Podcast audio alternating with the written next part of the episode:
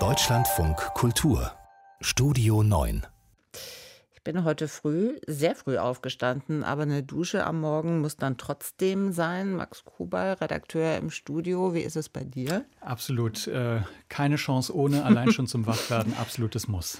Aber das scheint nicht für alle zu gelten, zumindest nicht in der Corona-Zeit mit den diversen Lockdowns oder Lockdown-Varianten. Ja, so sieht's aus. Viele Menschen in Deutschland haben weniger geduscht. So sagt es zumindest das Marktforschungsunternehmen Nielsen IQ. Die haben das untersucht, warum auch immer man sowas untersucht.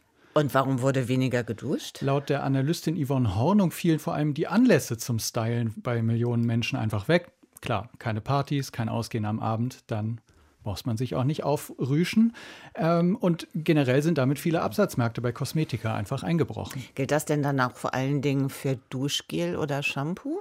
Ja, für die auch, aber zusätzlich eben genauso auch für Haarspray, Haarlack, Rasierklingen, Aftershaves alles Mögliche und auch der Lippenstift, Lippenstift lohnt sich mit Maske einfach nicht. Aber das könnte sich ja jetzt wieder ändern.